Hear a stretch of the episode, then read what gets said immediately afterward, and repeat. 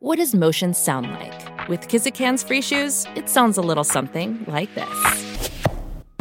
Experience the magic of motion. Get a free pair of socks with your first order at kizik.com/socks.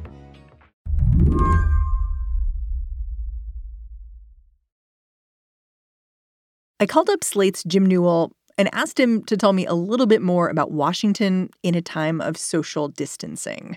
Well, at least from the the one day that I spent on the Hill last week, reporters tried to stay six feet away and senators tried to stay six feet away, but it sort of collapsed as people were trying to get information. You know, if you give a senator six feet, then they're going to run away. So. As senators negotiate their third coronavirus bill of the month, this one with an almost impossibly high price tag, Jim's noticed these legislators getting stuck. On the one hand, their work is more urgent than ever. On the other, they've got these habits.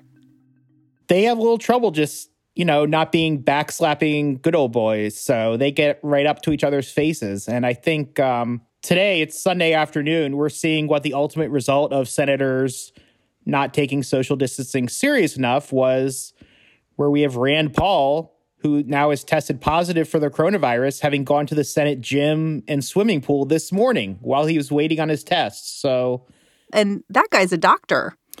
Right. Well, that's where we are. And now they're trying to close out this third bill, which is enormous. And, you know, at the same time, they're all worrying if they should all be going home right now.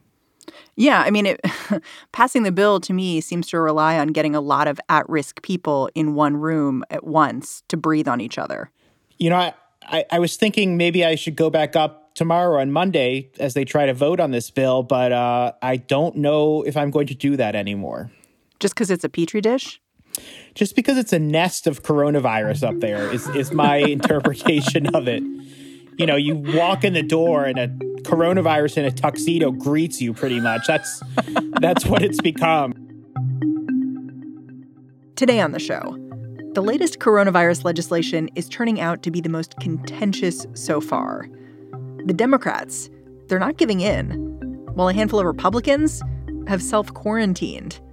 And these lawmakers, they are working on a tight timeline. I'm Mary Harris. You're listening to What Next? Stick with us.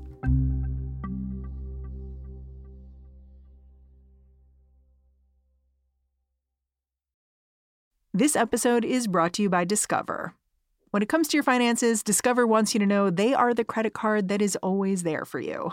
With 24 7 US based live customer service, everyone has the option to talk to a real person anytime, day or night. Yep, that means no more waiting for quote normal business hours just to get a hold of someone. We are talking real service from real people whenever you need it. Get the customer service you deserve with Discover. Limitations apply. See terms at discover.com slash credit card.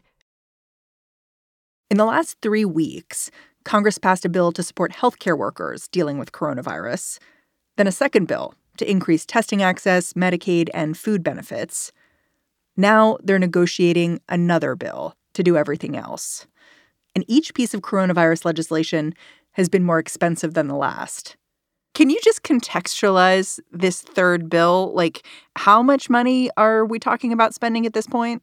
So, right now, we're looking at, you know, it could be around $2 trillion in spending. And if you put that in context, you know, uh, the stimulus bill that the Obama administration passed in 2009, that was about 800 billion. So, this is, you know, going to be the largest piece of stimulus in history. And the entire discretionary budget of the federal government is about 1.3 trillion a year. So it's it's huge. So it's like a whole another budget. It's like doing the American government like one more time this year. Yeah, it's a whole nother budget and a half. And, you know, there are probably people out there who don't think it's going to be enough. I mean, this is just to get through a few months.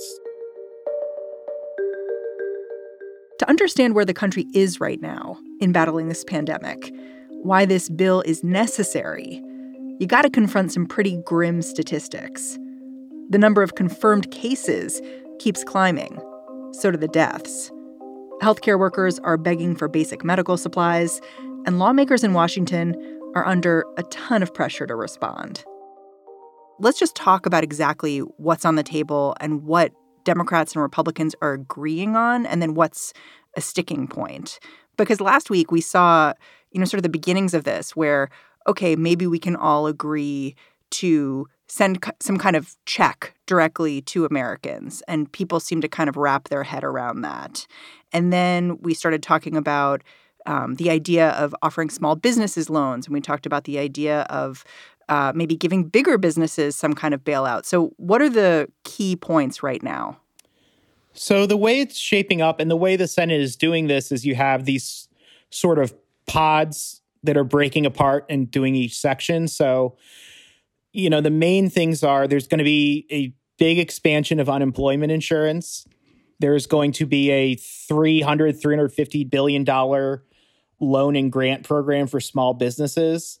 There's going to be over 100 billion boosting hospital capacity and sorting through their needs. Uh, there is going to be a section of direct payments to tax filers. So it looks like everyone's going to get about a $1,200 one time check up to people making about $100,000 a year. And then there's also, and what's proving out to be the most difficult is this very large fund for shoring up large corporations. Um, okay, so what is this? Yeah, so this is, well, it's a system of either loans or, depending on how corporations use it, grants to help large corporations and especially really distressed industries like airlines and hotels, prevent them from going bankrupt, essentially. And this is a pot of money that's grown as of the last I heard from a couple of sources, it's now up to $500 billion. Hmm. And this is becoming really controversial because there aren't a lot of strings attached, or at least there aren't enough strings attached for Democrats to feel comfortable. So a lot of this money is really left up to the discretion of Steve Mnuchin, the Treasury Secretary, to dole out as he sees fit. So you have Democrats calling it a $500 billion corporate slush fund, which, you know, it's not entirely off the mark. I mean, there are some things that, you know, Democrats would like to see with some some guardrails around this this huge fund, you know, that it has to be used on salary or that uh, corporations can't use them on stock buybacks or or bonuses for CEOs. or bonuses, yeah, or, or executive compensation is restrained. Take for example the the buyback restrictions. There are buyback restrictions, but those can be waived by Steve Mnuchin. And I also think Democrats, I think reasonably, are worried that if you give this administration, which is not always the most ethical, $500 billion, it could go to, you know, Steve Mnuchin's friends or Donald Trump's friends. So I think they're looking for that language to be, at the very least, tightened a little bit. That was the source of de- the delays on Sunday afternoon. And I, it's funny because Steve Mnuchin, the person who's being debated here as like the overseer, he's one of the people negotiating this. So, right. it's just a funny circumstance. I mean, it does remind me of, you know, 2008 when they were working on the bank bailouts. You know, it was just the way it's presented from the Treasury Secretary, who was Hank Paulson at that time, was I need $700 billion at my discretion to save the economy. And so, you know, as Congress, you sort of have a pretty big obligation to make sure that there are some restraints put on that. But, um, you know, the way Republicans are saying is, well, Democrats, we gave you expanded unemployment insurance. We gave you a lot of money for hospitals. This is what we want. So, you know, why why can't this just be a fair trade? And that's that's sort of where they're stuck right now. Using that 2008 bailout as kind of an analogy, what happened after 2008? Can you tell that story a little bit? Because my understanding is that after 2008, you know, about a year in, people said, "Hold it, is there any an accountability here? And the bank said, no, sorry. Yeah, I mean, I I I have to brush up on those a lot of those details, but you know, there was not. They eventually just got hundreds of billions of dollars to use at the secretary's discretion, and there were some good provisions there, like um, the government could take equity stakes in the company so they could make up some of the money. So, like on a financial sense, it actually worked out. The government made a little money off of the off of the TARP bailout, but it was still, you know, a big moral hazard issue where you have these companies in that sense where they made these horrible decisions that took down the economy, but they had this backstop of the government. I mean, this one is a little different where we have the government sort of shutting down the economy. So it's not these companies needing money because of bad decisions they made, but you know, they're not completely off the hook. They could have taken some of their hundreds of billions in dollars in profits and uh, put aside for a rainy day fund or something like that. So there is, the government does have the ability to ask for some restraints here. How do you think this is all going to play out? I mean, we're speaking on Sunday afternoon. The latest reporting is that the House is going to write their own bill, the Senate is trying to negotiate their bill. It just seems like a cluster. You know, I I'm not entirely sure what's going on with the House. Um, look at the way Mitch McConnell strategized this out. So the House a week ago, they passed their their quote unquote phase two bill, which is a $100 billion, you know, some modest paid leave provisions, SNAP benefits, and then they leave town. And so then Mitch McConnell and the Senate come back into town and they know there's going to be a stimulus needed. So he takes it upon himself to write it on his terms while the House is gone. And now that becomes, in the popular imagination, the bill that has to pass, you know? So classic. It's classic. And, and I mean, it's smart you know, like from his perspective. You snooze, you lose, Nancy. Yeah, yeah. And the House, you know, says they've been working on stuff and there have been proposals coming out, but they've they're not here. So that's not getting the coverage. So I don't really, you know, I don't know if the bill that Nancy Pelosi, who just flew back yesterday and is now, you know, talking about their own House bill, maybe they're just going to release something to pressure Republicans a little bit. But it seems like the Senate bill is the the train that's leaving the station here. And I think Pelosi still knows that, you know, she needs to work through Schumer to get the changes she wants because this can't go, this can't go another 10 days, two weeks. It, like unemployment claims are already through the roof. I mean, the money needs to get out the door. You know, you mentioned how Nancy Pelosi passed this bill in the House, sent it to the Senate, and then folks got out of town. Do you think the Democrats are misplaying their hand here? I think, I mean, we'll see how this bill ultimately turns around, but I did think early in this week, I really didn't know what they were doing.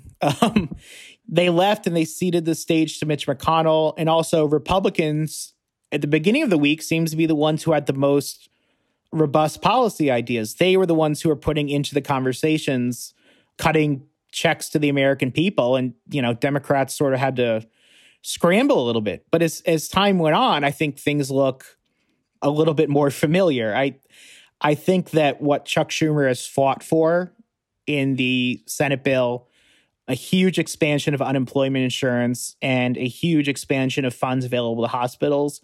I think both of those things are ultimately more important than the one time $1,000 check. I think that the final product that comes out of this stimulus is going to reflect a lot of pretty hard democratic uh, negotiations for, you know, just individuals who are suffering through this.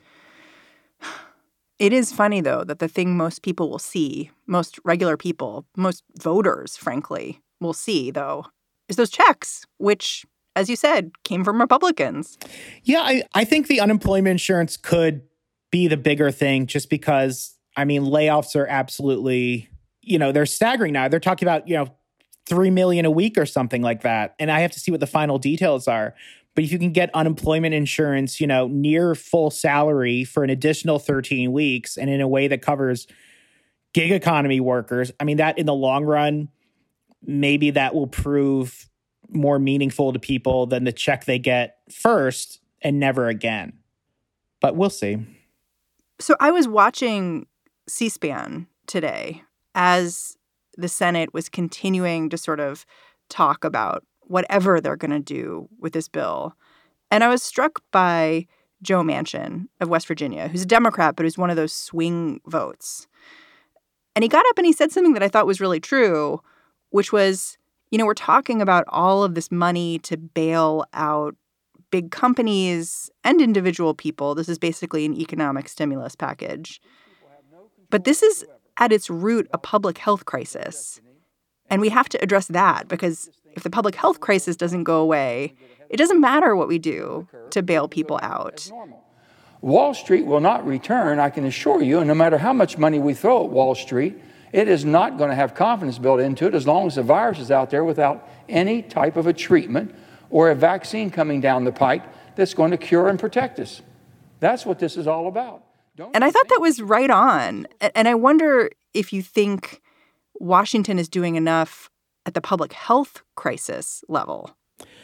It seems hard to say that they are, right? I, I think I think that that's not being you know left behind or anything in these negotiations i i think that there is a lot of work going on on the health element of this bill and we'll see what's finally out there but there's also a lot of pressure you know on the trump administration still to make sure there are enough tests out there to make sure there's enough ventilators and masks and all this equipment that's needed to make sure that there's hospital capacity and we still don't know if we're using the Defense Production Act, do we? No, we have no idea. Well, it's absurd. I mean, he's he says, "Yes, I'm doing it," but then you ask anyone else in the administration said, "No, it's not being used yet."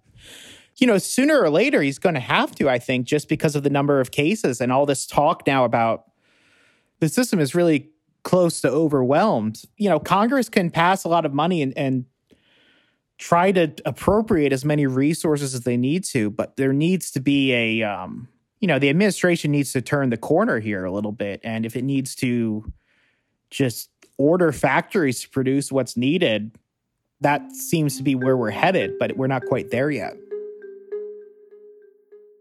You laid out so clearly at the top of this interview how massive this stimulus is, as big or bigger than like the annual federal budget. Do you think this is the last stimulus, though? I, I think this package is designed to get through the next few months. So if the situation still isn't pretty and we and there still isn't the coast isn't clear enough for to let businesses come back open and to let people go back into work, then yeah, something else might be needed. But I, I you know, Mnuchin has been saying pretty clearly that this is about the next few months. Jim Newell, thank you so much for joining me. Okay, thank you. Jim Newell is Slate's senior politics correspondent. After we finished recording this interview, negotiations in the Senate hit a wall. Democrats voted down Mitch McConnell's stimulus plan, saying it just didn't go far enough. The legislation has many problems. At the top of the list, it includes a large corporate bailout with no protections for workers and virtually no oversight. Also, very troubling in the bill were significant shortfalls of money that our hospitals, states, cities, and medical workers desperately needed. This is a public health crisis. It is inexplicable to skimp on funding to address the pandemic. McConnell appeared visibly angry when he took to the floor to say Democrats were obstructing for no reason. So we're fiddling here, fiddling with the emotions of the American people, fiddling with the markets, fiddling with our health care. The American people expect us to act tomorrow. And I want everybody to fully understand if we aren't able to act tomorrow, it'll be because of our colleagues on the other side continuing to dicker when the country expects us to come together and address this problem. Negotiations are expected to pick back up Monday. And that's the show. What Next is produced by Mara Silvers, Jason DeLeon, Mary Wilson, and Danielle Hewitt. I'm Mary Harris. Find me during the day at Mary's Desk on Twitter. I will catch you back here tomorrow.